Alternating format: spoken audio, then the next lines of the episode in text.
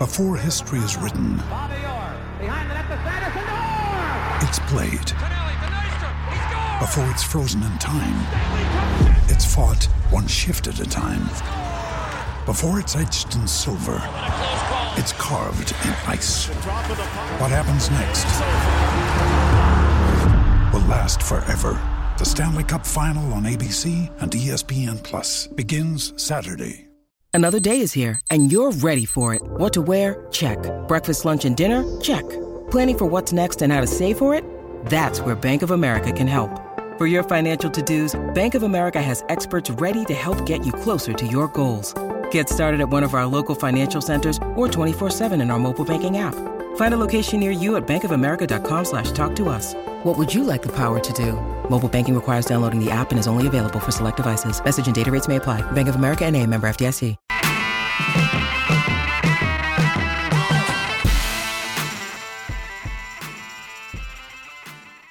What is up, Roto Grinders? Welcome back to the NFL Pick Six Show, week number eight, almost halfway home. Joining me today, as always, returning champions, uh, Rich Hribar from Sharp Football Analysis, John Daigle from NBC Sports, also a good football show podcast. He's here energetically.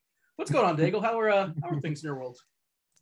Everything's going well. Uh, another week where I wish I would have played Cooper Kupp. Otherwise, though, everything is good on this end. Yeah, yeah, and it's another week where I wish I did not play Robbie Anderson. You know, and, but those targets, those targets, man. Oh, they're, They're good. Those targets are pretty good.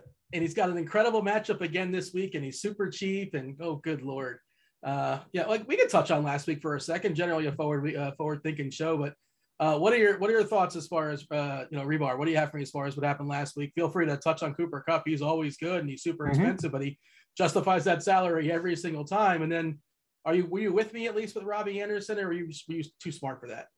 Uh, I, I I had about ten percent, but I'm coming off my best week this season, so I feel good. Uh, so I mean, my quarterback corps last week was uh, Tua, Aaron Rodgers, Stafford, and Burrow. So we, we ran stacks to all those guys. We're looking good. I had more Tee Higgins though than Chase, which kept me from like some real some real banks. But uh, I'm gonna justify the prayer yards uh, and say that I was on the right track there. But the Tua stacks got us home, and I ran more Pitts than Ridley on the bring back. So we're looking at we, we came out ahead last week. You That guys is remember when something- Pitt sucked? Remember, remember I was told Pitts was a bust. You guys remember that? All, all I the way like three weeks ago. it's Twitter. They're usually wrong. You just wait a couple weeks. And now, and now it's funny because like everyone only tweets about Pitts and Ja'Marr Chase, and I have I have nothing to say about them. Like, yeah, they're good. I mean, what do you want me to tweet? Yeah, they're both they're both really good. Is this is Chase like the having the best rookie season ever, or is that am I being hyperbolic? Is that it's on the there? way. It's on the way. We're, we're, we're cooking.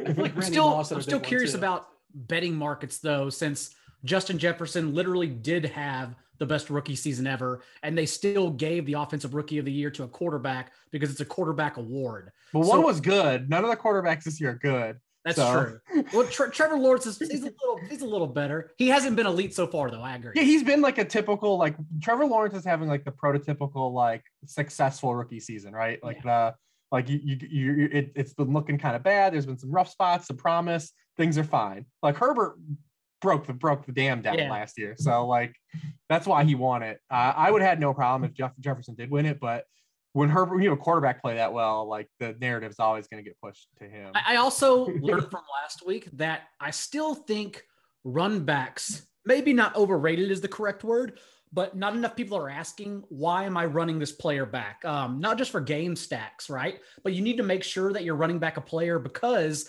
they can answer or like be the best pivot um, in that range because another player is higher rostered in that range. Like you don't want to run back Tyler Johnson or something like that, just a cheap run back just to have a game stack. Um, in that case, you know, like last week, you could have double stacked the Bucs and just genuinely not played a single Bears player um, because the run back isn't important in that situation. So just something else to look to as we continue moving on through this long season. you should look to play good players. I mean, Exactly. The Bears don't have good players. Is that what you're saying? I mean, Darnell Mooney is fine, right? Like, but I mean, Ugh. this this offense, we we're, we're not attaching ourselves to any more Bears, man. The rest of the way out. maybe I Khalil, uh, Her- maybe Khalil Herbert, but like I mean, maybe running back. yeah, but I mean, no was- one, no one throwing the ball. It was a week. Justin Fields had a season high pass attempts, and Al Robinson came away with a season low target share. Like, uh, I think that tells you all we need to know so far. But that went exactly like we talked about, man. That that yeah. Bucs game. I mean, it's it's unfortunate, you know, because the Bucks D ended up a little chalky, uh, and it got there. But that's exactly. Listen, man, Justin Fields, man. If you, you want to bring heat on him, he just that internal clock just it's not processing, man. It's not exactly. It's a it's a wind up. It's it's definitely not a Rolex. it's a Casio. Yeah. Uh, uh, Daigle, I read one of your articles you popped out there in the Twitter machine, and uh, I, it was so crazy to see it, but it's fully justified. You, you, were talking about Allen Robinson being a drop, and it's like like uh, he hasn't had one good week. I don't think the entire season What was he wide receiver. You know, you guys both are really really sharp, obviously in season long stuff. Like wide receiver sixty or something like that. He's just been dreadful, and I don't know if it's that is that on him, but he, his situation is not good. He hasn't had a single finish inside the top 46 wide receivers yet this year. And on a week last week, that 18 of the top 50 receivers were either injured or on bye. Robinson still finished as the wide receiver 69 overall. It was a uh, it was rock bottom. It was pretty disastrous. Not nice. Yeah, that's that's just horrendous. Um, if this, is, if this is your first time checking out the uh, NFL Pick Six show, where have you been? It's week eight.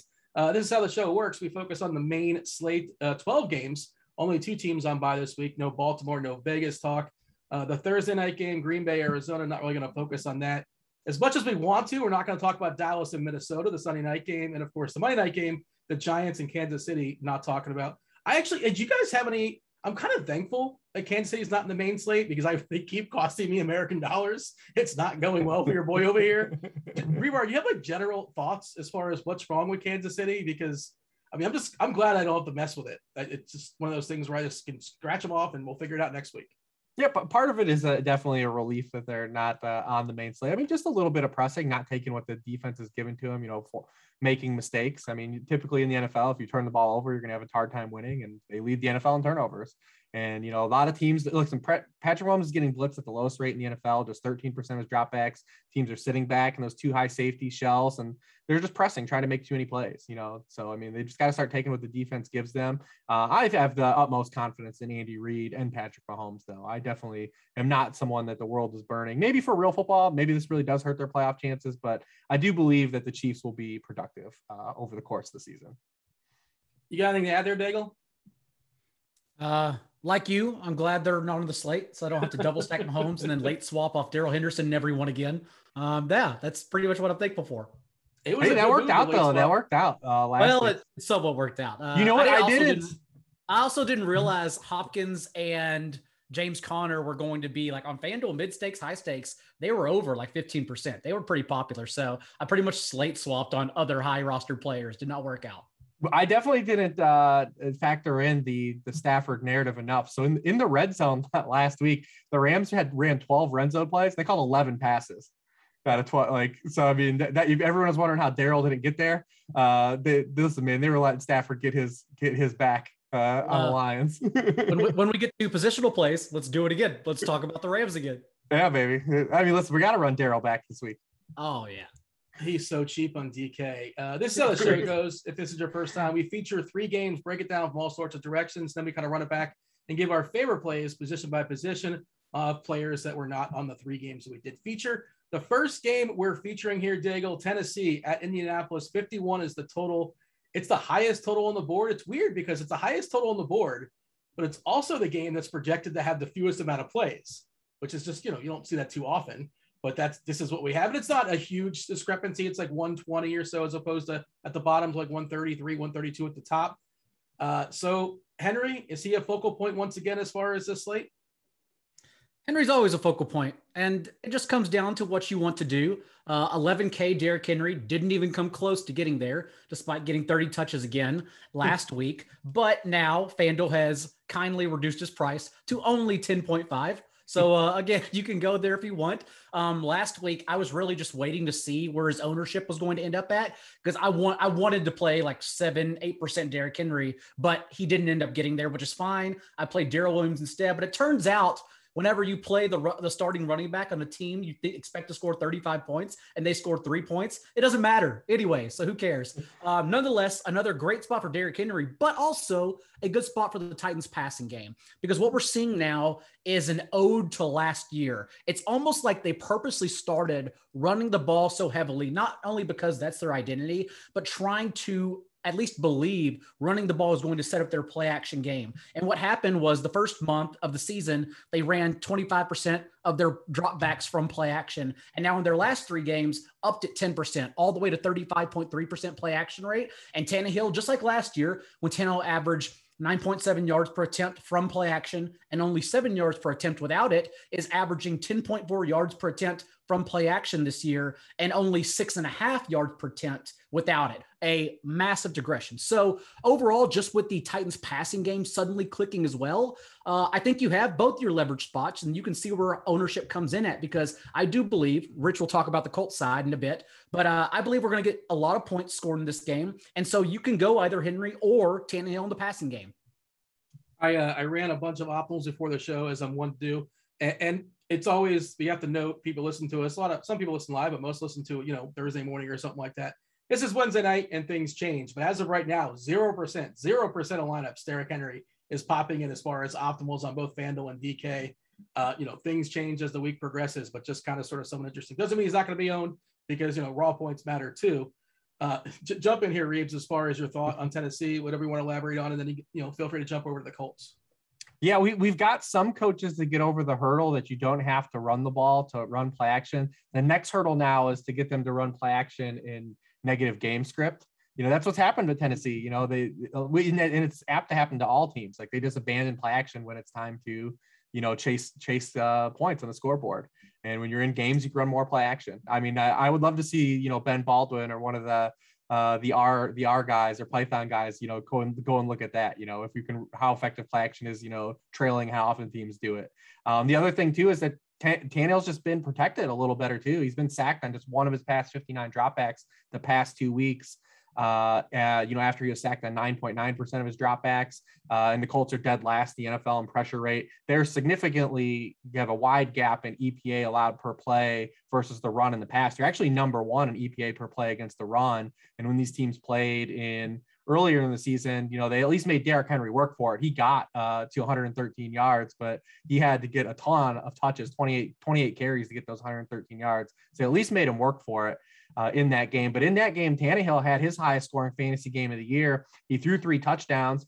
Uh, A.J. Brown only played 15 snaps, and Julio Jones only played 50% of snaps in that game. So he did it throwing to the the gaggle of vagabonds of Chester Rogers and Nick Westbrook-Ikhine. Uh, I can't remember who threw the other touchdown pass to in that game. Uh, maybe Jerry McNichols. Uh, I, I forget. But, uh, you know, so we're going to see. Uh, I mean, Tennessee's going to run the football. That's what they do on everybody. And the big dog can get over anybody. But this is a game where it sets up for Tannehill to kind of still continue to throw the football and throw the football well. Uh, and we saw, you know, A.J. Brown's been playing well the last six quarters. We kind of got a glimpse of what he could do, the ceiling now, and we feel good about him moving forward. Julio at least was out there last week. Uh, he played just 43% of the snaps, but you know was able to get out there and just having his presence as a, at least a contribution to the offense uh, compared to what's behind him on the roster. So yeah, I do like uh, this passing game, and then uh, we could talk about the run backs on the other side. But I do like the the Tannehill A.J. Brown run back, uh, even without the element of it feeling like it's point chasing.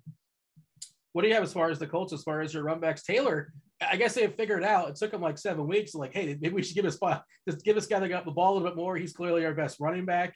Um, Hilton, I think we're expecting Hilton back this week. How much does that muck up the like a guy like Pittman, who I think is pretty talented as well too? But we saw at least in the one game they played together, I don't think he did particularly well. Uh, is that of any concern? How does that uh, change things as far as the receivers on the Indianapolis side? I think the biggest problem from two weeks ago when Hilton played is that they just boat raced the Texans. I mean, Wentz only threw 20 passes.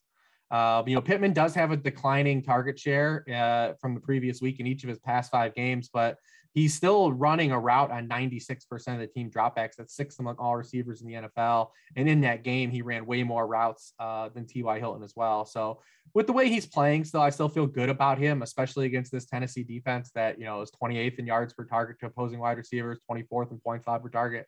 Uh, barring, you know, even what they, how the success they had last week against Kansas City, I still am not putting stock in that this is a rejuvenated or a defense that I'm scared of uh, and willing to avoid now. So I do like Pittman. And then, like you said, Jonathan Taylor is kind of in the the zone of where we thought he would be kind of starting the year after the slow box. And They got the offensive line is getting healthy. Braden Smith looks like he's going to play this week. Uh, Big Quenton Nelson came back last week. So it's all kind of coming together for the Colts at the right time here. And what we've seen also is that Jonathan Taylor also at least 15 touches and four consecutive games, as Marlon Mack is really only taken away from Nyheim Hines, not Taylor. They're still keeping Taylor out there, in particular the past two games, in the passing game as well, with a route on 60% of Carson Wentz's dropbacks. And that's why I think Winston, the Colts can respond on offense here because – Tennessee was pasted by Zach Wilson for nearly 300 yards. Uh, Trevor Lawrence also had 275 yards and also seven carries for a rushing score. And then Josh Allen for 353 yards and multiple touchdowns before the Chiefs averaged just 4.1. No, no, no. Uh, was it 4.9? 4.9 yards per play um, last week and whatever the hell that was with three turnovers against the Titans. And so although this matchup is a rewind, it's really not from week two since Carson Wentz has thrown multiple touchdowns and averaged over three carries per game in every game since these two teams last played. Um, also, the Colts in that first game, they did score 25 points and still had two turnovers inside Tennessee's 30 yard line. So points left on the board, uh, too. So, yeah, I, I think it's a, a pretty good spot for the passing game overall. You guys got anything else as far as this game? Oh, uh, one little one little sneaky thing I just want to add is that the Colts did run a season high rate of 12 personnel with more two tight end sets without T.Y. Hilton last week. So we'll see what happens with T.Y. Hilton. Um, Jack Doyle has run 49 routes to Mo Alie-Cox's 35 in the last three games. But Cox, as the just more talented player, has seen 10 targets to Doyle's three in that span. And so if we're going to see uh, more usage for Mo Alie-Cox and more pass attempts, that's a pretty sneaky, uh, cheapy tight end on DraftKings, for instance. You got anything, Hribar, or move it on? Sounds good to me. All right. Uh, do you have a, a, stat in your pocket you're going to unleash at some point in this game? It's somehow going to trump. It's going to top last week's Hunter Renfrow a double move uh, whatever you busted out on us because uh, the people are demanding it. It was very exciting. I mean, you can't put that kind of pressure. You got to let those things happen organically. Fair enough. Maybe we'll have something for the people in the Miami, uh, the Miami Buffalo game. I think this is our very first time. It took us eight weeks. We're going to feature the Miami Dolphins. Miami Dolphins in Buffalo, 49 and a half is the total. They're currently 13 and a half point dogs. Uh, best quarterback on the slate from a raw point perspective is Josh Allen. Uh, Hribar, is he just can we justify? Is, is he somebody going to we're going to try to jam in uh, in our lineups 31 and a half as far as the team total here against Miami? And again, salary cap concerns, and who knows how it's going to go down as far as the cap being uh, you know a little bit looser as the week progresses if injuries sort of kind of fall our way. Uh, how much do you feel like you have to have Josh Allen? I mean, the way this slate plays out, you know, no Kyler, Lamar's on bye, Dak's on Sunday night, Mahomes is on Monday night uh, yeah, he's kind of that guy that's up there, right? Like, because we talk about the the dual threat archetypes, the guys that can have a huge passing game and give you rushing production. He's kind of uh, in his own orbit this this week, the way it's played out. So, I mean, I do think he'll be really popular, and at least he's really expensive if you want to go a different direction. Um, but yeah, I do think it's warranted. I mean, my Miami is you know pretty rough against the pass. Uh, we know they're gonna we know they're gonna keep blitzing, right? Like this is what Miami does. They're fourth in the NFL in blitz rate and they blitzed Josh Allen on 34% of his dropbacks in week two. And Allen struggled in that game against the blitz. He was 4 of 12 against the blitz in that game, 4.7 yards per pass attempt. Since that game, Buffalo has kind of corrected because uh, remember that was week two, and Josh Allen, remember how he started the year. He struggled against pressure early in the season, but since that game, they've kind of corrected some things uh, against the blitz. Since then, he's 22 of 33 passing, 8.6 yards per pass attempt. Uh, he's handled uh, pressure just a lot better. Uh, Miami's still 31st in the NFL in passing points allowed per game to opposing passers. We've seen, uh, you know, Matt Ryan have no trouble, you know, hitting Russell Gage for wide open 50 yard touchdowns against them last week. Uh, so, I mean, yeah, it feels just like a spot. Yeah, it's easy to say. I don't think we need really a lot of support uh, for Josh Allen. And I think he stands out this week because of just the archetype he is compared to the field of passers. I'm uh, just taking a peek a look at the the salaries on FanDuel. I don't know if we've ever seen it this condensed. Uh, Steph Diggs is seven three. Mm-hmm. Uh, Manny, Manny Sanders at six seven. You know Beasley at six one. Like typically the gap is much wider from Diggs to the second guy, second guy to the third guy. I mean, Diggs hasn't exactly had like a Diggs like season, right? But still, that's that's kind of stands out, doesn't it? That seems peculiar. Is that just Diggs me? is still 13th in the league in targets. He just scored two touchdowns. That's really what's happening here. Uh, I will say also, I'm curious to see what happens because Maybe without Dawson Knox, the league's best tight end, they just throw in Tommy Sweeney, who I believe is still the only tight end on their active roster right now. Um, but also, what we could see after we saw Cole Beasley have his highest target share since week three, 19% before the bye, and run his, the most routes he's run on uh, Josh Allen's dropback since week one, is that they just run more 11 personnel and they throw Beasley out there as well. So I think Beasley's a pretty good option as well if you're looking to double stack Allen with Diggs. I imagine we'll see uh, a lot of 10 personnel here. I imagine the they'll dust off Gabe Davis a little mm-hmm. bit for this game. Uh, with, Is that four wide? What's 10 personnel? Four yeah, wide? Yeah, yeah. With uh, with Dawson Knox being sidelined. Just That's count. I figured they would do. Just count from the backfield. Uh, so one is the one running back, and then zero is zero tight ends. Thus, four wide receivers. Oh wow! Ten okay. personnel. I didn't know that little Chico. That makes sense. Uh, according to uh, our RG page, there's a person named Kahale Warring that's a potential second tight end. I don't know who that is. I, t- but, I actually didn't know he was on Buffalo. I really didn't. I, I just found out John Brown was on the Broncos. well, he actually got cut this week, so he's not oh, on did the Broncos anymore. Yeah. yeah. Well, he's not now. I just found out he was on team. He's not on it anymore. Yeah. He was active last week.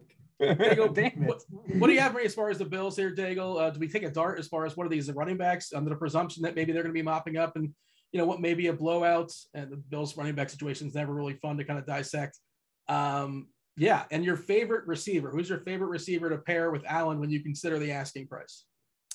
Well, the before the bye, they basically split touches um, and also both ran 24 routes. So the exact same usage for both. Of course, in this game, even though Allen did struggle with 179 yards, uh, the Bills still scored 35 points. Like they still routed the Dolphins in a shutout. And so you would think you still need at least some players here. Having said that, I, I do really believe Beasley has um, an incredibly high floor, especially on DraftKings among all the receivers. So if I play Allen, I'll probably be looking to play him with Diggs and then one of Beasley or Davis, maybe even Davis and Beasley. Who knows? Maybe we can get a little creative here. But overall, yeah, I still love Beasley, especially for his salary.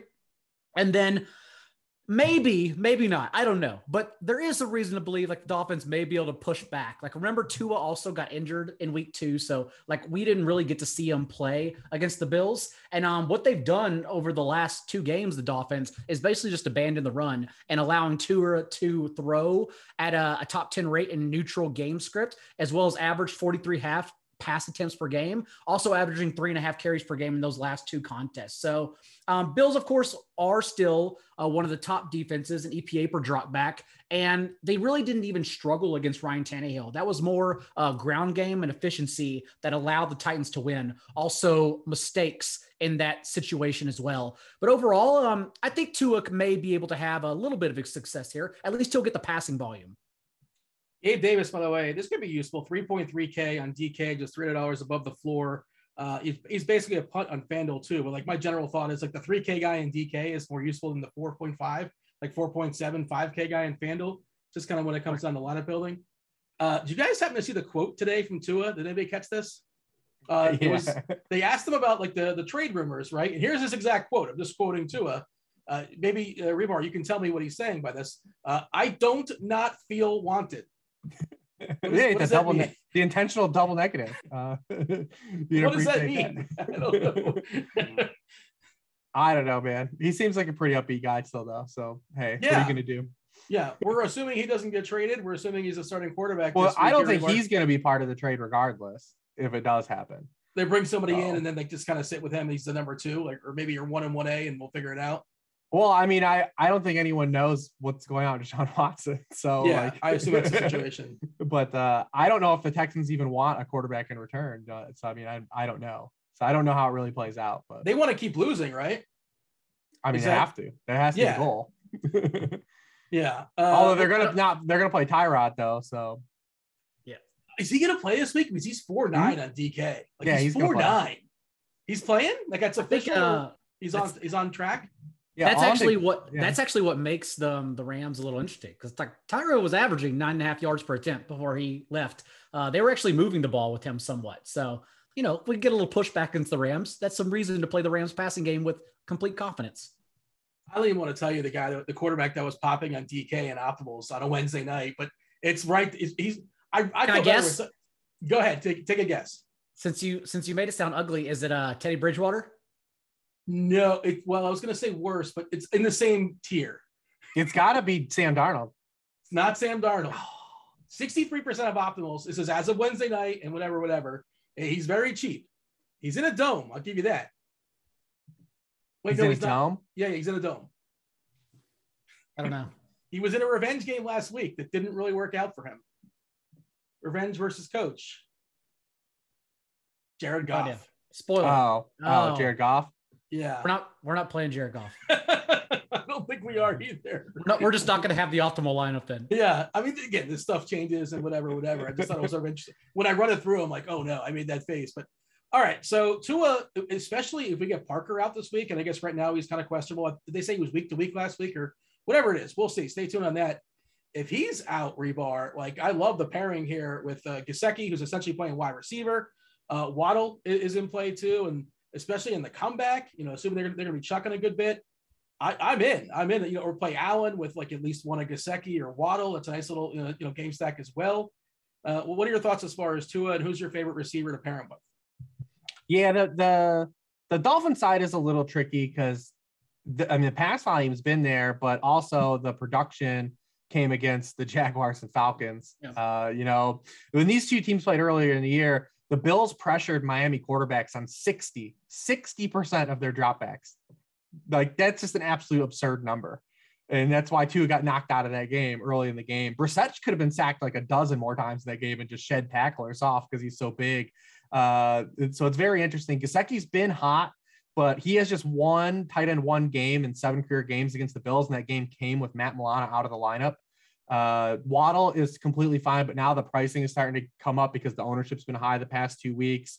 Uh, and the targets have been there. Uh, definitely, you know, as a low A dot guy, fits right into one giving up pressure, uh, and then opposing passers have just a six and a half yard average depth of target against the Buffalo Bills. That's the second lowest in the NFL. So that does fit uh, for him. So, um, so I mean, that's going to be like right in line. If Parker's out, he's going to get jammed a bunch of targets. Uh, we know Will Fuller slot again. I'm not in love. This is one where Daigle said, I don't know if you necessarily have to force the bring back here if you don't want to, but there are options if you do. Who's your favorite one if you have to take somebody? I mean, it has to be Waddle by default. Nakaseki? I just explained to you why I would. Yeah, I know. know. I'm trying to make it. I'm trying to force you to say Gesicki because I like Gesicki. no, I mean, I have no problem with it. Listen, they're going to have to throw to him. It doesn't matter about the matchup. It's not, you know, it is what it is. Like they're going to throw him the football. And they're going to, Yeah. and he's a guy that, you know, when he's, he's, he's always covered anyway. It's not like he separates, you know, he plays top shelf, you know, football. Uh, look at the touchdown he had last week. It's covered by three guys. yeah. You know, it, does, it doesn't matter. Like that's, that's his game. I mean, he's not running away from anybody. So I don't, I don't hate it though. Daigle, tell me you love Gesicki. Uh, yeah, sure. It's a it's a onesie position where Yeah. like you know no Waller on the slate, um, no Kelsey on the slate. So yeah, sure, why not? Because I think it's probably one of the best options. Um, maybe it's a week we look to pay down. I also think you can go Myles Gaskin since Malcolm Brown went to IR.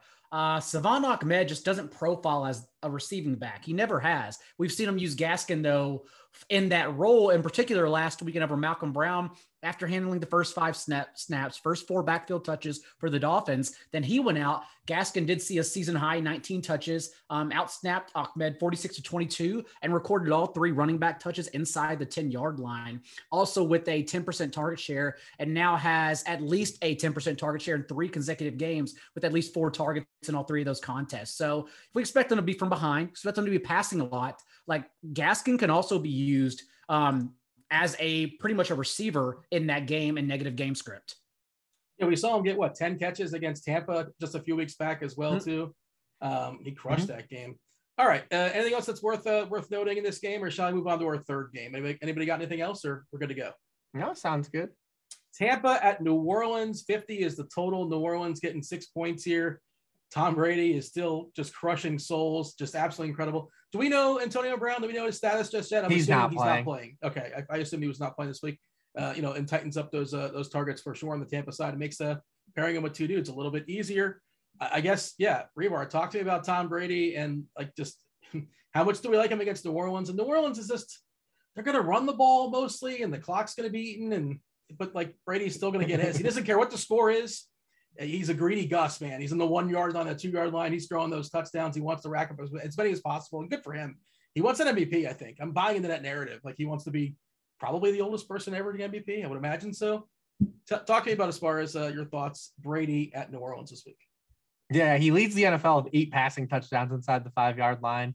Uh, very Aaron Rodgers esque campaign going on for Tom Brady right now. I mean, last week he threw for 211 yards and under six yards for pass attempt and still threw four touchdown passes and was like upset. Like he talked, he said on the ride home, like all he thought about was that they should score 50 points in that game. Yeah. in the plays that they missed on the field. Uh, the Saints have been kind of a weird defense this year. They've been really good. I mean, they're second in the league in passing points allowed per game. Um, they have had like half of their schedule has been against Mac Jones, Taylor Heinicke, and Geno Smith. They also had that week one kind of shutdown of Aaron Rodgers, but then they also gave up 305 passing yards to Sam Darnold and four passing yards to Daniel Jones. Like kind of a weird resume the Saints have going on. We know their defense is you know, definitely probably one of the better units in the NFL. Um, you know, Brady was not particularly good in any of the three games against the Saints last year. Uh, he only threw for 239, 209, and 199. Now you remove An- Antonio Brown from the picture. He does get Gronk back. Uh, he only threw four touchdowns in those games too. So I mean, they are, and it's a familiar opponent with each other. Um, obviously, now without having Drew Brees in this game, there's a different dynamic going on because Jameis Winston. They're trying to hide Jameis Winston, and they've had to open it up a little bit the past two games. And with that, you've seen some of the warts of why they were hiding Jameis Winston. You know, he's completed just 50 and 54% of his passes. Also, uh, Jameis Winston, by far the most uh, under pressure quarterback in the NFL. And under pressure, he's been an abject nightmare. He's 20 of 56 passing under pressure, uh, four and a half yards per pass attempt compared to 9.1 yards per pass attempt and 73% completion rate when kept clean. Also, the Saints have put him in just ridiculous spots. He has by far the highest rate of pass attempts coming on non first downs, needing seven or more yards. Almost 50% of his passes, 50, uh, 47.6% of his pass attempts have come in those situations. So when they run on first down and get two yards and then they have to throw or they're in third and seven along, they just put him in terrible spots because they're trying to hide him.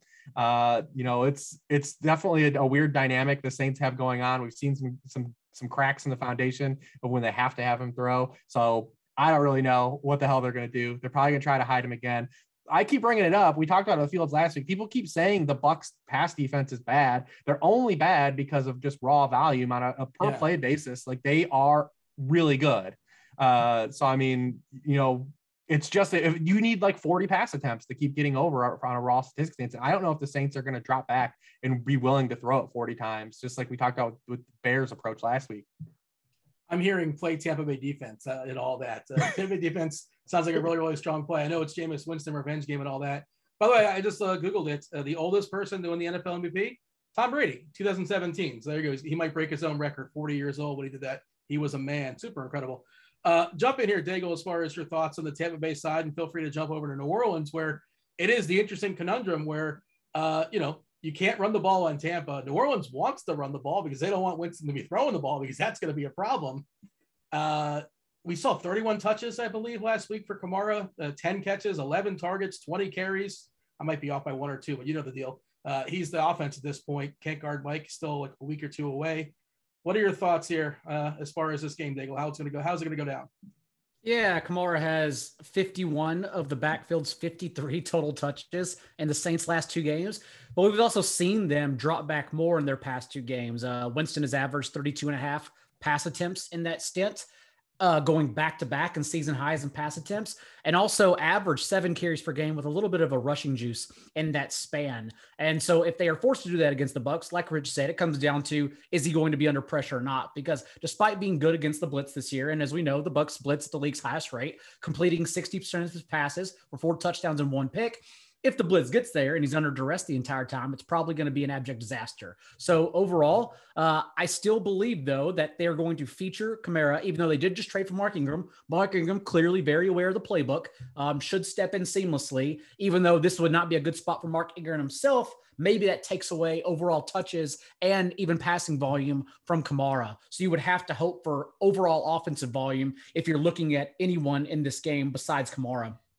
But overall, yeah, it's just really hard to pinpoint the receivers otherwise. Like everything looks good behind the scenes on paper for Marquez Callaway, except the results so far because he's not that good. Um, otherwise, like even Kenny Stills, um, they're trying to get him involved, and we saw in his one deep target, he dropped it. And then uh, Tre'Quan Smith was pretty much a nightmare, even almost getting kicked out of the game until he uh, finally got a target in the second half. So overall, that's the really thing here too is that outside of Kamara, which is easy in a showdown slate, but in a main slate, you can't really stack them with anyone like Winston with anyone. Stills was like 50% owned on that showdown slate, and that, that would have that would have changed everything because he was like 200 bucks or 400 bucks on Uh, DK. I had I had him and uh, Josh Myers, and to see two 50 yard field goals missed and a drop pass, it was uh, it was a disaster because that would have been that would have been sweet. Yeah, yeah. And I, I was bummed until I realized 50% of the field had him. So I'm like, I don't know how much that would have changed, but yeah. Oh boy, what a that, that was the worst showdown slate I think we've had so far this year. Uh, two of the the quarterback managers just uh the quarter was that what's that Well- term they use quarterback uh managers? The- Well, well, imagine imagine being the 50 percent of the field that didn't have Kamara captain. That was even worse no. Go to bed close the laptop fire up curb your enthusiasm the, the succession or something else. Uh you got anything else here on this game? Uh rich i I don't know you, you uh have any thoughts as far as the saints offense or lack thereof? It's hard to get excited. Like kamara in theory is the offense and yes they brought over mark ingram Brett, apparently Brandin Cooks is not happy about that if you're looking at his tweets um maybe to be fair, get- Mark Ingram seems like a really dope teammate. Like he, he seems Yes. like a really great dude. That'd be pretty. we don't even know if that that tweet was about that either. But you know, Yeah. hey, but but hey, I mean, Mark Ingram does seem like a really awesome teammate, though. Sure. Yeah, maybe Cooks is just trying to get traded too. Like, and I assume why wouldn't he? Like, why wouldn't you trade him also? Like, why not? I don't. When's the trade deadline? Like a week away or something. To be fair, I'm happy if he stays and just continues to accrue like 35% of the targets and like 50% air yards. I'm I'm okay with that too. Uh, but you know, this isn't a Brandin Cooks podcast. Um, but you know, hey, uh, It- it's about to be in the positional plays, but yeah, not the full time. Oh no. But uh, yeah, I mean, listen, it'd be, I mean, Kamara's gonna he's for as great as a game he had Monday night. I mean, people will still see the Bucs, and he'll probably come in lighter than he, you know, than his ceiling is capable. So I mean, we're talking about 4 p.m. pivots in this game. Like he's still got to be at least on the board because you know we're looking at our 4 p.m. games here, and if you're saving salary, we've got Chargers, New England, we got Jacksonville, Seattle, this game, and then football team and Broncos. So. Hmm. Yeah, I mean, it's going to be basically this is where this is where the, the money, the, the pivot money is going to be. Um, unless you really want to chase, you know, I think James Robinson is interesting, but you know, hey, I, you know, whatever. Uh, maybe some of the Chargers guys, but yeah. So I mean, this is where people are going to be trying to pivot you to chase because it's the highest game total, and you've got the highest salary guys in this game. I think Godwin will be really popular. Uh, he was popular last week once Antonio Brown was out, uh, especially on FanDuel where he was, I think, six seven last week, and just everyone played him there and he got there. You know, he had a lot, um, his best high scoring game of the season uh, with Antonio Brown being out, and then we've got the uh, the annual battle of Mike Evans versus Marshon, Marshon Lattimore. Uh, you know, kind of going on. It's they're fun when they when they play each other, man. I mean, you, even Monday night was fun with La, Lattimore and DK. Those two dudes uh, put on a nice, fun little show uh, as well. I mean, but Mike Evans, I mean, he's been kind of kind of wrecked in these games. He's had he has one monster game on Lattimore to at least let you know that he's capable of doing it. He had seven for 147 and one uh, in one of the games that they had against him. But we've also seen Evan shadowed twice this year by Trevon Diggs in week one, and we saw him get shadowed by Darius Slay on Thursday night two weeks ago. And those are by far his worst games of the season. Uh, so if the Saints do come out and deploy, you know, Marshon Lattimore on Mike Evans, um, you might see something similar and just a lot of targets naturally flock towards Chris Godwin and maybe even a little bit of Tyler Johnson. Tyler Johnson was in on a season high 73% of routes on Tom Brady's dropbacks in place of Antonio Brown. Only saw a five and a half percent target share, just two targets. But yeah, if they're not throwing, Yeah, the other two guys are eating. Right. Yeah. Eh, They um Godwin and Evans accounted for 60% of the Bucs targets, uh 21 and 35. So like, but in this case, if they're not throwing in Evans' direction because of Lattimore, um, you know, we may see some more targets for Tyler Johnson, another cheap option on DraftKings if you want to go that route. Also, rumors that Gronk will be back.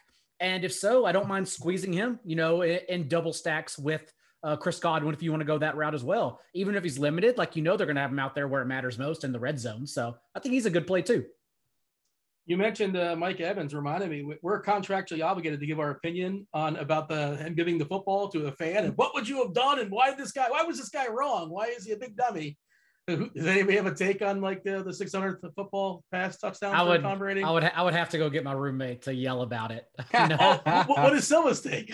No one- is he no, angry? one, no one wants to start more fights talking about that than Silva, who uh, is very happy for the guy and will fight you if you have any other opinion besides being happy for the guy. Which, by the way, is the right opinion. I also have a Silva update. He texted me during the show and wanted me to let Daigle know the dishes are not going to do themselves. I, I was had, listening to a solo podcast and he was talking about he was he was throwing shade your way, Daigle. I think he said uh like you never cook. I think is that is that you like somebody was asking about it was a big night for cooking, and I guess you're not the cook of the household. It's been a busy year. Uh, have been cooking less this year. Um, I, I, will say, we want to transition this to the Silva story of the week. Um, sure, go for it. Chris Allen of 4 for 4 came to visit Chicago over the weekend. Um, great dude, very good friend. And Blair was also, it was also, or I should have said his daughter's name. It's his daughter's weekend as well um, to stay here. And so she was like caught up in the storm that is Alan Silva, and Daigle, and like a few friends over, like the neighbors and whatnot, because the neighbors had their kids over as well. But when everyone left, you know, Chris and I are still up having having a few drinks still. And then we just hear footsteps running, jumping down the stairs. And uh, it's two in the morning, three in the morning. And then I look over and Blair's like laughing. And I was like, one, you're supposed to be asleep. Two, what are you laughing at? And she goes, Daddy just ordered 36 pints of ice cream. And I said, What is happening in this household right now? And would, wouldn't you know it? Literally 30 minutes later, six bags get dropped on the doorstep at three in the morning. And so I go outside and get them. And then I hear the bigger footsteps of the Silva household coming downstairs. And it's 36 pints of ice cream with frozen Snicker bars and frozen cookie sandwiches as well, all delivered at three in the morning. He takes, he eats a quarter of one pint and puts the rest in the freezer. What was the emergency that you needed 36? Was there a deal or something on DoorDash? I don't. I have so many questions. Why 36? Did he buy them from Costco? You you learn in this household that those questions are better left unasked. where do they go? Where like where do they get stored? Uh, in the freezer. And they all fit. Oh, what's oh yes, they all fit because this household also lacks in groceries because I'm not cooking much. So it all it all comes back. yeah, all you got all you got to do is like move the Teremana bottles out of the way and then uh, stuff the ice cream in the rest of the freezer those are our three games we're going to feature. We're going to run it back and talk about our favorite plays in each position. Before we do so, we want to shout out our sponsor, Jock Market. Jock Market, stop throwing your money away. It's time to check out Jock Market, the app where daily fantasy becomes a stock exchange. Buy and sell shares of players in real time for real money. Download now for a 100% deposit bonus up to $50 using the promo code GRINDERS. That's G R I N D E R S. Get this now. If you do not turn a profit this week, Jock Market, they're going to cover your losses in your very first event. Download Jock Market on the uh, in the App Store or in Play Stores. Check out jockmarket.com. That's J O C K M K T.com. Use the code Grinders for a 100% deposit match up to $50 on your first deposit. All right, Daigle, quarterbacks this week that we're going to talk about that we've not yet featured. Uh, Herbert versus New England. Stafford once again in a game where they should route somebody in a dome. A big time favorite. we touched on Jared Goff, the possibility of uh, Tyrod Taylor coming back at 4.9K on DK. And then there's Jalen Hurts, who just always finds a way to get there and match up against Detroit. Maybe he'll actually score points in the first quarter and the second quarter against Detroit. Uh, what do you have for Daigle? Uh, those kind of quarterbacks and anybody else want to add to the conversation, feel free to fire away. Well, it's a slate where we're asking who can match the ceiling if Josh Allen were to go off. And so that, of course, does all lead back to Matthew Stafford. Uh, Darrell Henderson also, st- well, Matthew Stafford and Darrell Henderson, like that's the way I look at this slate. Like these are the two biggest key pieces, especially after Darrell Henderson didn't get there. But all the peripherals were amazing, even in handling 18 of 20 backfield touches last week. He just didn't score. And we're also seeing more targets solely as a wide receiver, like a split out running back as well, the past two games. Now they're just using him all over the field. So I don't really even think it's about like if you want to roster Matthew Stafford, of course you do. It's about getting creative with them, which is why I talk about the Rams as a whole now, because you don't have to run, have a run back, and you can still play Stafford Stafford, Henderson. You can go Cooper Kupp, of course, who's averaging more DraftKings points than Derrick Henry now. And then also, like, if you want to just sneak in some other players, it's Tyler Higbee, who without Johnny Mundt, we saw um, have a season high target share. He just didn't get inside the end zone like as much as he should have. And then also Van Jefferson, season high in snaps and season high in routes run um, in his first game with more 11 personnel as well. So overall, like you could still play Stafford despite what the ownership says. It's just a matter of what else you do with him. I think it becomes a weekly topic, especially in a Rams situation like this one. Rich, your thoughts? Yeah, I mean, I like to play all the Rams players. They're going to score a lot of points. I feel really good about all those takes. Uh, yeah, I love running Darrell Henderson back too. Take. Yeah, listen, that's like you come for top, top top level analysis like that in this show. Uh, yeah, Houston's 30th in rushing points allowed to opposing running backs. Uh, 5.2 yards per carry. That's also 31st. 30.4 percent of the fantasy points they have allowed in the season have come on the ground, which is also 31st in the NFL. So I do love the the Darrell, you know, flop lag spot as well. Uh, you keep playing Cooper Kupp. Yeah, I mean, all those guys. I think, I think you know Brandin Cooks with at least Tyrod coming back is interesting, um, especially more on a site like FanDuel where he can kind of get there in one play. Like FanDuel's been really kind of coy with Brandin Cooks' pricing all year. He's only 6K flat. So he does present like at least a nice cheap bring back too in in that stack if you do want to bring him back. Uh, he's still accounting for 30% of the team targets, uh, 49% of the team air yards. Uh, so I do like him as well uh, in that one. And I, I like Higbee, the Higbee call as well. He's super cheap as well. Uh, yeah, that all sounds good. The point was before these smartasses said something is you can play four Rams. That is my point. You don't have to stick to double stack. You can actually play four of them and feel safe. I mean, the cool the thing that just onslaught, you're just gonna go crazy onslaught. If you go small yeah. field, you could do it. You go small field if you get the game right, you're gonna smoke. If you do it enough, uh, if you do it in a, in a small enough field, um, if you're wrong, you obviously aren't gonna win any money, but you know, it is a you can get away with it in a small field, you know, if you're gonna play like the 222 or something. One of my lineups last week, one of my main lineups, my thought process was my cash game lineup was, well, I'm just gonna have all the Rams touchdowns and play Stafford with Henderson. You know, and I thought that the distribution would be a little bit different. Henderson. you did, you did, yeah, it worked. Yeah, well, Henderson didn't do anything. yeah, I mean, there was no Sony Michel touchdowns to my recollection, or any defensive touchdowns or anything like, anything like that. But uh, by the way, side note, was there no defensive touchdowns last week? Does anybody remember this? Because I feel like I don't remember seeing one. Just maybe at least in the main slate. Oh, that, that, means touchdown? they weren't on red zone at least. no, no, red zone. They show every touchdown, no matter no matter how meaningful that may or may not be to the game. they make sure they know they know who's watching. They know it's the DFS guys and the fantasy guys. How how dare you? I can't think of any. I can't think of any off the top of my head. Yeah, I, I don't recall because I, I, remember thinking that as like the slate was about uh, over, and I'm like, which is even crazier because the Bucs still scored like 20 fantasy points. Yeah, yeah, they, they still crushed, but I'm pretty sure there's no defensive. I mean, all the teams got there last week. The Packers got there, uh, mm-hmm. you know, uh, except for the Cardinals, right? Like, I mean, they, they were fine, but like, you know, th- that's the thing this year, right? Like, is actually paying for defenses is might is like one of the leverage points of fantasy uh, DFS mm-hmm. this year because everyone's just punting. Yeah, and you got Tampa versus Jameis this week too, and people probably going to play it because he's. I'm assuming Tampa's too expensive. I've not looked at. I mean, the Giants last week too. They were the cheap defense. They had a zillion points. They had a safety. There was a bunch of safeties. Didn't that game have two safeties? Yeah, there was at least one. Yeah, of course that uh, game had uh, two safeties. Yeah, I mean uh, it was. Yeah, there was there was a lot of safeties going on. There was two games that were like five to three at one point. The Cardinals game and the Giants game were both five to three at one point. I need a Jalen Hurts take against Detroit, and there's also some rumors out there that he might get benched. That's not is that happening? Is that for real or is that just people talking nonsense on twitter? I don't know. I mean listen i've had a little bit of inside behind the scenes in that organization and I, everything i've heard about is that they've never really been keen on him. Uh, so i mean it would it wouldn't surprise me but it shouldn't happen. I mean first of all there's no reason for them not to at least see this thing through and see how things are last year. I mean jalen hurts is is op, he occupies none of the salary cap. He's a second round pick. He still presents the most upside if he's right. We we know what Gardner Minshew is. Uh, ben Baldwin even put uh, a chart out today. You can find it in his feed that shows, you know, quarterback performance, completion rate over expectation, and EPA per play on the first 400 plays of a player's career. And, and Hurts is ahead of Gardner Minshew. Gardner Minshew's a fine backup. He can win you games uh, for a stretch of the season, but we know what he is. Gardner, Gardner Minshew's built up a ton of cachet because he seems like a really cool dude to drink light beer with but like he's a he's a very very average quarterback. Now we he's don't know drinking light beer, is it? He's not drinking light beer. Gardner Minshew, I don't think. Yeah, so. he drinks like Beast, like Milwaukee's Beast Light. He, he would be a natty dog.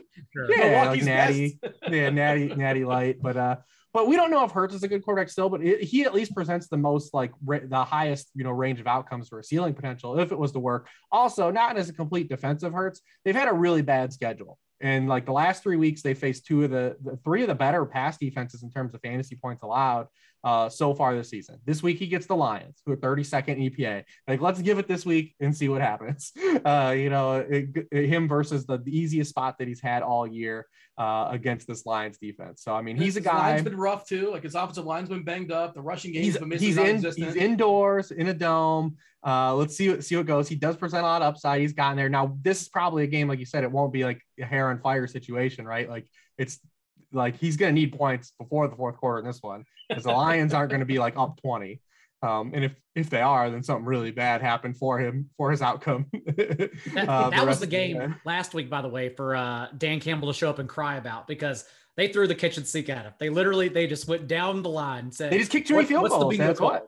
I mean, if, if you cash in a couple of those red zone drives, uh, the, you know, they kicked four field goals. Like, mm-hmm. you know, they, they stole possessions, but they didn't finish them with touchdowns. There was one walk in touchdown DeAndre Swift had, which I would have loved because I was way in on DeAndre Swift last week, uh, where he ran like an option route and him and Goff got crossed up. It looked like he kind of got flat footed for one second, Swift and Goff through it. He would have walked in for a second touchdown of the game. Um, but I digress. But I do think that Hurts is kind of fun because I think we'll see Goedert really pop. I think Goedert's to be really popular on this slate. We saw in his first game without Ertz, he played 93% of snaps, ran a pass route on 88% of the team dropbacks. Uh, the Lions, uh, awful, awful defense, 29th in yards uh, allowed per target to tight ends. I think he'll be popular. Don't overlook DeVonta Smith though in this game. Uh, we've had to fight through some quarterback volatility with him, but you know He's still getting, you know, 7.6 targets per game. He's got a 23% target share. Detroit is allowing uh, 11 yards per target to opposing wide receivers. They've allowed a 52% completion rate on throws downfield. That's 28th in the NFL. So don't overlook DeVonta Smith either. We he did miss practice today with what appears to be headaches or migraines. So keep an eye on that. You know, it's early in the week, uh, but I do think that uh, Goedert will be popular. He'll be a popular play. Chat's talking about uh, we got Grandpa Steve talking about Mike White, the quarterback in the chat. I thought Mike White was the guy who wrote the White Lotus. Like he's like he was in like a School of Rock or something. different guy, different person apparently. Uh, Cincinnati defense. We don't talk much defense this week, but I guess that's probably going to be fairly fairly popular. I've not seen the price yet, but this guy Mike White, you know, there's no Western Kentucky's finest, man. Yeah, well, know, I mean, what is that? Who, who, who is he competing against? Who is the second most finest at Western Kentucky? I don't know. Uh, they got a they got a dude thrown for a bunch of yards this year. Zappe. he's got a bunch of yards. He's got a great name too. I don't even know if I'm saying it right. It's how it's, it's, that's how it looks to me phonetically, and it sounds really cool in my head. I, I don't watch a lot of college football, but I'll take your word for it. And I, am excited for him to, to, enter the draft. Hopefully, he's a top prospect. Uh, Dago, you got anything else as far as quarterbacks, or shall we talk about uh, some RBs? Nope, we can move on to RBs. Rep Sam Darnold, Dago. Yeah, uh, Henderson. I mean, the, go, the fact, go ahead, just one off. The, the, fact Sam Darnold is averaging six and a half yards per attempt from a clean pocket the past month, uh, that's not good. So yeah. unless you want to sell me because he's not throwing good, whether he's under duress or a clean pocket, Reeves, yeah. um, or if you're just trying to call me out from picking up Sam Darnold and starting him in our in our main event team last week, then we can we can move on. I mean, I think that the Panther stack is interesting this week. I don't know how if, if, if it's going to make my my core when we get down to it, but I do think that they're very interesting. So they've just been getting dragged. Uh, mm-hmm. Darnold has not played well, but I mean, this Falcons team does not rush the passer, and they just give up plays in the passing game, and no one's going to want to play these guys. You heard Dean. I mean, listen, I'm not. Everyone's done chasing the ghost and Robby Anderson you know, whatever. But I mean, DJ Moore is a guy that I, I think is very interesting this week, even if you don't land on Darnold, which I totally get. But I do think DJ Moore is, is interesting, at least in that matchup. Oh, I'll be back. I'll be back on Robby Anderson. I, I, I'm a you got to see it man. through. You got to see it through at this point. I, I was going to play. I'm Martin, I'm Martin Gailing it, right? Like it's, yeah. I, am not committed. You know, he's 11 bucks on Yahoo. I don't know how much you guys play on Yahoo. It's $1 above the floor, 4 7 DK, 5 7 FanDuel. Uh, look, you don't get any fantasy points for air yards or targets and all that kind of stuff, but like it's at some point, and now it's in a dome against Atlanta, and this game's got like sneaky shootout potential. It's a, a nice little game to game stack where nobody's really that expensive. Oh, I'm gonna play some I Robbie can, Anderson. I was gonna get behind Robby Anderson again this week too. I'm just gonna chase it till it happens, till more than 11 yards and a touchdown happens. I'm gonna play him. I, I should have yielded the pitch to you. I don't want to be the guy on record like advocating for Robby Anderson. well, we talked about a little bit about Miami Atlanta last week, and that game got there. I mean, Atlanta's playing a lot better offensively, like the past month. Uh, and they're going to force them. And the Panthers are going to keep throwing it because they can't run the football. Actually, neither of these teams can really run it well. But and we've also seen Cordarrelle Patterson like he's actually being used the way people thought like he would be used in year two. Remember when he was like that high draft pick after his rookie season? He was taken like third or fourth round. He's they're they're using him everywhere, and they're using him in just as like a complete running back. But you know, last week he plays 21 snaps as a running back. He's out wide for 17. He's in the slot for another eight snaps. Just a complete master of none uh, type of player. And, you know, he just completely out touches Mike Davis coming out of the bye 16 to four. And going into the bye, he had he had more rushing attempts. And it's like, they're, I think it's kind of happening for Cordarrelle Patterson. It's it, like we keep waiting for everyone keeps on to say, like, it's got it's not sustainable, but they just keep giving him more and more. It keeps expanding his mm-hmm. role. They go. You a fan of uh of uh, Cordarrelle? Yeah, his receiver routes go up every week, but it's not at the it's not sacrificing his usage as a running back. They're just adding more to his plate. So he continues getting more and more touches as they decrease Mike Davis. They said today, following Mike Davis's uh, four carries, a season low 19% share of the team's backfield touches, that using Patterson more this past week was due to game script. But also, like the Falcons are a bad team. The game script most of the time is going to be we got to stick Patterson here because we need explosive plays. So yeah, like I don't I don't think we're coming back from Mike Davis. Like I think it's all Patterson the presumption that Miles Sanders is out. Well, what's your thoughts as far as that Philadelphia backfield?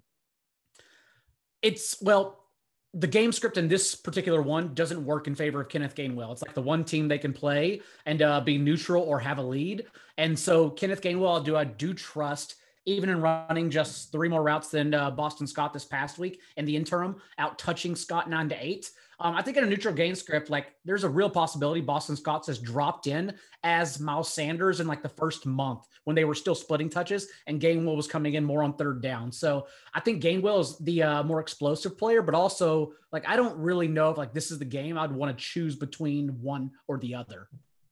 You like the running back on the other side, Swift? Yeah, sure. Yeah, always. Uh, matched just season high, 21 touches this past week. We've seen his usage continue to grow the past four games as well, as they have phased Jamaal Williams out of the offense more and more. And it's still all DeAndre Swift in garbage time and uh, into the game. So, yeah. yeah D- DK finally bumped him up. I mean, yeah. I write this article that talks about pricing every week, and DeAndre Swift was in there on the DraftKings one literally for seven straight weeks where he was priced and they finally at least priced him up uh, so I'd, hopefully he doesn't pop up into the article this what happened to Henderson? Henderson went down. I know he had an off week, but he went down a hundred bucks against Houston. And yeah, I mean, every how do you not go back to? him? Of course, I play him every stable. week. Play him yeah. every week. It's just a question of what you do with him in tournaments. But like that price for cash, he's like the first person you put in on DK. I mean, I, look, it's it's Wednesday night, but I feel pretty confident in saying I I, I don't know what scenario is going to play out where he's not in my cash game lineup because that's just a goofy price. Uh, what else do you have for me, Reeves, as far as running backs? Mixon versus the Jets, you know, one of the worst worst defenses on the board. Uh, you know, just bleeding fantasy points to running backs. Uh, who else out there catches your eye? Yeah, opposing backfields are averaging 36 touches per game against the Jets. Uh, they have, you know, trailed by double digits in 68% of their offensive snaps this season. So they've just been in game scripts that just invite teams just keep giving the ball to their running backs. Uh, com- comparatively, the Tennessee Titans lead the league in backfield touches per game on offense with 34.3. So you're essentially getting Derrick Henry usage for the opposing backfield every game against the Jets. that so, good. Uh, yeah, I mean, like Daigle talk, I saw Daigle had a tweet earlier in the week though about how the Bengals have rested Mixon in the fourth quarter of the past two games. Maybe that happens again here too. Obviously, if they do rest him, it's because they're up to a huge lead. And he probably was the part of the beneficiary of that, so that still exists. Um, yeah, he looks good. Burrow looks good. Uh, I like that. I really like the the mini uh, stack of Nick Chubb and Chase Claypool or Diontae Johnson if you choose to pay up. You can even do Pat Freiermuth if you want to chase the targets. Although the routes still weren't there, uh, I see him as a real popular pickup. But you know there could be more routes coming out of the bye. Uh, there was no increase on like his routes per dropback though. Just the targets were there, mm-hmm. uh, so it's just something kind of to earmark. But I do like obviously Claypool where he's priced on both sites um, because he wasn't particularly good in the Sunday night game, but the targets and the prayer yards were there. Um, they are prayer yards again from Big Ben because uh, he's connected on just four of 12 targets or 15 yards downfield with Claypool. But I like the upside against that Browns defense because the Browns are really good against the run. They're going to force the the Steelers to kind of play this, uh, you know, passing game that the Steelers are willing to play. Um, and I like Nick Chubb kind of coming off of the with the Q on his name that he'll have all week you know, no Kareem Hunt. I imagine D'Ernest Johnson is going to be involved, but to the degree of Kareem Hunt was, I don't think that that's probably going to happen. I mean, last time we saw Nick Chubb without Kareem Hunt, he played 74% of the snaps. Uh, he averaged 52% of the team touches and 12% of the team targets uh, before Kareem Hunt came back from suspension in 2019. Uh, in his games played this season, comparatively, he's played just 52% of snaps per game, 35% of team touches, and 3.6% of the team targets. Those are massive differences for a guy that has the talent of Nick Chubb. I mean, really, the only bugaboo we've ever had with Nick Chubb is just the, the touch counts because we know he's hyper efficient. If we run into some games where now he can start flirting with 25 plus touches, I mean, I, am going to hope to sneak him in this week and see if no one gets on because of the Q tag. Uh, also, Nick Chubb on DK was at 7,600 uh, before his injury, and now he's all, all the way dropped down to 6,500 for no good reason. Maybe they pressed him because they think the Steelers defense is still a scary unit. So yeah, I like Nick Chubb a lot. I also like James Robinson. He's 8,200 Robinson is on FanDuel, Ooh. but only 6,600 on DraftKings, mm-hmm. which is absolutely insane. Uh, recall before the Jaguars went on bye, Robinson handled all 20 backfield touches, 100%, and Carlos Hyde was active for that game. So um, still very confident in James Robinson's role, especially since Seattle is being just run over by running backs. This isn't just Kamara. Uh, think back the week prior, Najee Harris had 120 yards and a touchdown. We saw Alexander Mattison go nuts. We saw in week one, both Jonathan Taylor and Nyheim Hines got there. Like they're allowing 9.9 yards per catch to opposing running backs in the passing game. So like there are multiple ways James Robinson gets there. So like he's as much of a lock as Darrell Henderson, in my opinion. And then um, a sneaky tournament play. It's such a good matchup for Teddy Bridgewater in the passing game getting Jerry Jeudy back, maybe getting Albert O back. Um, Washington, as we know, has allowed a top 12 performance to opposing quarterbacks in four consecutive games. That I think it is a good game script for JD McKissic on DraftKings. His salary dipped 300 or it's $300 less than it is on FanDuel for some reason, even though DraftKings is the place we want to play him. He also has a double digit target share in four consecutive games. So uh, I, I kind of like him as well. Yeah, Seattle. Okay. Seattle has been getting absolutely crushed by running backs. I mean, they have allowed five top 12 scoring weeks on in seven games. And the only two weeks they didn't allow a top 12 score, they allowed 145 yards and two touchdowns to the Rams backs in the Thursday night game. And and the other one was week five when they allowed 90 rushing yards to Trey Sermon, which basically all came in the first half before the 49ers stopped running. Uh, they've been getting absolutely crushed. They can't sustain drives. You know, Geno Smith, he's the ultimate uh, game manager, right? I assume uh, that's even probably rounding up on him. When, when I say the term quarterback game manager, what's the word association? First person to pop in your head. Who is it? Tom Brady. Yeah. I was going to say Drew Brady. I was going to say Drew Brees than Tom Brady. I was joking. I was joking. Wait, game manager is like a guy you don't trust. Unless I have a different term in my head. It's the guy you can't like. He's just going to hand the ball off, and if you ha- if he has something, oh, we so saw we saw Keenum game manage the hell out of Thursday night. There you go. That's a good game manager for sure. No turnovers to hand it off. Yeah, Alex Smith is the guy. Yeah. Alex Smith, Jeff Garcia. I don't know why he pops in my head for some for no particular reason. Oh, Jeff Garcia had an awesome year though, man. Like yeah, Jeff, when, Jeff Garcia, when he had TO, yeah, when he had TO, Garcia, he had some and he ran around too, man. I was thinking was, Cleveland Browns, Jeff Garcia. Oh, well, that was yeah, he was pretty bad. Yeah. Uh, I don't know why. That's what Jeff Garcia was closer to Taylor Heinicke than a game manager. Yeah, Trent, yeah. Trent Dilfer. How about that one? Does that one work? Yeah, that's yeah. He was a game manager. Grossman that year was the game manager. Let us know in the YouTube chat. There you go. In the comment section, give us a tell, comment. Tell us who is a game manager. Yeah, please. Tell me why. No, no, give, no. Yeah, give, me and give me the, the, reason why. The first person to pop in your head, not the second person or the third person, the first person. J- Jameis Winston now. Yes, Jameis Winston, Geno Smith now. Oh man, yeah. they don't even let Russ cook like a real live good quarterback. Like they, they're just frightened let him throw the ball, and they, they won't be able to sustain drives. I wouldn't think they're playing Jacksonville, but poor Tyler Lockett, man. You know the first two games oh. of the year, this guy comes out and has 100 yards, and then just has been he just evaporated. The uh, oh Teddy Bridgewater in the chat. There it is. Teddy is a good answer as well. Yeah, Teddy's good answer. Yeah, that's um, the shock. Also, like if you play James Robinson, like you know, you could maybe you could maybe argue DK Metcalf. Geno Smith has had it tough in three games that he's played. Like mm-hmm. he's played some good yeah. defenses. This is by far his softest competition. And like, although I believe Lockett has been failing because it always came down to efficiency between those two, Lockett and Russell Wilson. Like DK is still getting there on talent. Like I understand a majority of his production was on that 80 plus yard touchdown this past uh, just last night, but overall, um, he's capable of doing that. Like absolutely, that, that's what I'm saying. So you can easily play him because no one's going to play him. Um, they're just not going to want to play Seattle receivers, and DK Metcalf is talented enough where he should be in your pool of skinny stacks. I don't know if I can do it. Oh man, Garoppolo. If you do Robby Anderson, you could do DK Metcalf. Oh man, well it's a different salary, but yeah, you know if, if it's the same price for a, for a Metcalf, sure. Uh, Herbert's not a game manager. That's insulting. Herbert's a good. Come on. Uh, all right, let's talk about some receivers, some tight ends. We'll, we'll go step aside and get out of here. We're taking up enough of your guys' time. We're over an hour, I think, at this point. Uh, thanks for sticking oh, with yeah. us. We do appreciate that. Uh, Hribar, what do you have for me as far as some receivers? I know we touched on some along the way. Uh, who's popping for you this week? I like Courtland Sutton to kind of slide through this week. Daigle kind of vouched for Teddy, but I like because Jeudy's going to come back, and you know historically, uh, off of Jeudy's injury, uh, the first one to two games back show a twenty percent, an average of twenty percent decline in production. So you know I don't want to chase Jeudy that much. He could still get there; he's a talented player, but Sutton's going to slide through, especially because he's right around the same price as Chris Godwin too. Uh, so he's a kind of a natural pivot at four o'clock if people are going to be pivoting to Godwin, uh, you know, because if they're if you're one o'clock, you know, hits didn't fail.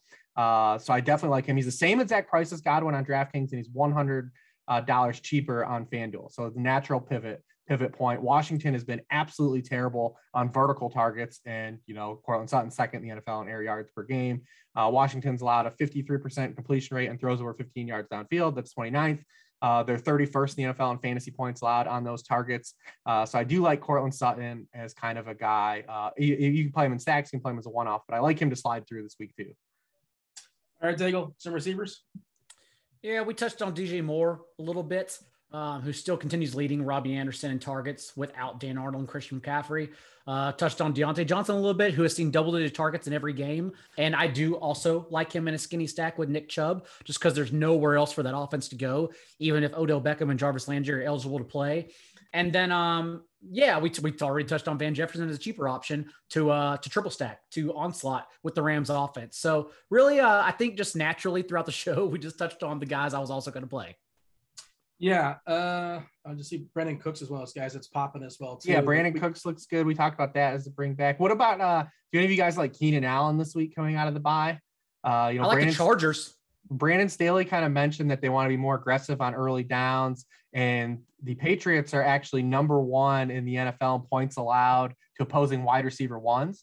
Uh, they've only allowed one top 12 scoring. It was obviously the CeeDee Lamb game, but Jalen Mills was actually on CeeDee Lamb in that game. Uh, so do they try to take, do they take away Big Mike? Obviously, not going to take away Keenan Allen because where he runs his routes. So I do wonder if Keenan Allen coming out of the bye, uh, giving the opportunities had, is, is going to be in a spot where he'll go under a look to as well. Yeah, I was going to ask, like, who do we qualify as wide receiver one on the Chargers? Yeah. Like, I don't, is it Allen? Is it one? Well, one I mean, yeah, perimeter wide receivers. Oh, so that's that's how we figure it out. All right, fair enough. Well, I, like, I mean, that's yeah. Sorry, yeah. I mean, it's they're uh they'll they'll both they both won't be rostered in this game. I don't think.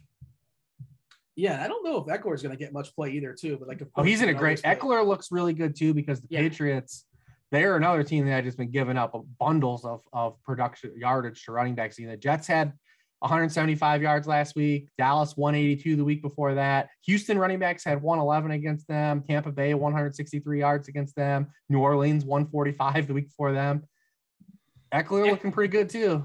Ekeler's in a sneaky spot too because he's only uh, 1K cheaper than Derrick Henry, and so I assume everyone will just say I can just get a K more and get the Derrick Henry on DraftKings, and so uh, yeah, I, I think Ekeler's great leverage in that situation. I think people will want to play Damien Harris. Obviously, the Chargers are getting run on by everybody. The only thing you worry about Damien Harris is that his what his role is the offense in the game script. You know, if somehow Mac doesn't punch back or Herbert's on a heater, uh, you know, you see Damien Harris still only has 10 catches and Brandon Bolden still running all the pass routes.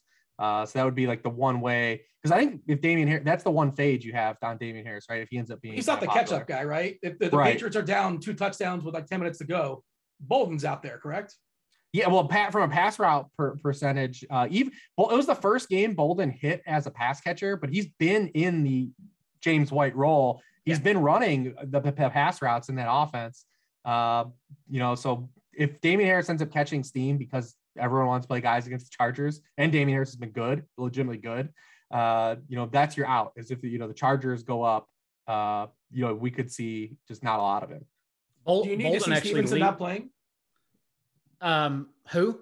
Stevenson. Does he have to be a scratch? Like, what if he dresses? Then they have well, they have Bolden, they have Taylor as well too. I'm just trying to think he, how many. If he dress, if he dresses, I still don't know his role. That's the issue. Um, yeah. I wonder. I wonder if he would even have a role. Um, Bolden actually, since taking over J- for James White in Week Four, uh, he leads running backs and targets inside the 20 as well. Like he is literally playing the James White role. All right, let's uh, knock out some tight ends and step aside and get out of here. Uh, Hockenson, uh, since his injury or whatever injury he's had, he's kind of sputtered the last uh, so many weeks. And People keep playing him and he keeps popping in optimals, but I don't know. I'm not privy to the medical, uh, you know, his medical is, uh, but it doesn't look great. I'm guessing he's not feeling particularly well. Maybe he bounces back and crushes versus Philadelphia. Goedert, we talked about in the same game, the other side is popping for sure. Higbee against yeah, Houston for sure. Uh, and then there's Kyle Pitts, who's crushed the last couple weeks, and he's got a nice matchup at home versus Carolina. Oh, I guess the Hunter Henry revenge game is the thing too, I suppose. Well, you know, you know the thing about Pitts though is that just like last week, whenever Pitts was the pivot, because Calvin Ridley came in over like 20% mm hmm more rostered. Now it's going to be Calvin Ridley's the pivot because everyone's going to chase Pitts. That's just the way it's going to work. It's like last week. Um, I wish I would have known. That, I would have would have thought about this beforehand. Like even if you look to a recreational term like the Millie, uh, Mike Evans was ten percent rostered and Chris Godwin was thirty two percent. Like that's mm-hmm. the perfect like DFS dream. It's like oh, I could just one off one of them. I don't even have to have Brady. I just play Evans and easily get leverage. I kind of think that's how Ridley over Pitts is going to work this week. Yeah, Evans was like six or seven dollars more, I think, than Godwin. Yeah. That that that's obviously was what dictated the uh, the ownership there. Uh, your thoughts here, Hribar, as far as some tight ends? Yeah, I mean those all sound pretty good. Uh, I'm trying to think if there's anyone else that we didn't bring up. We even touched on Freiermuth a little bit.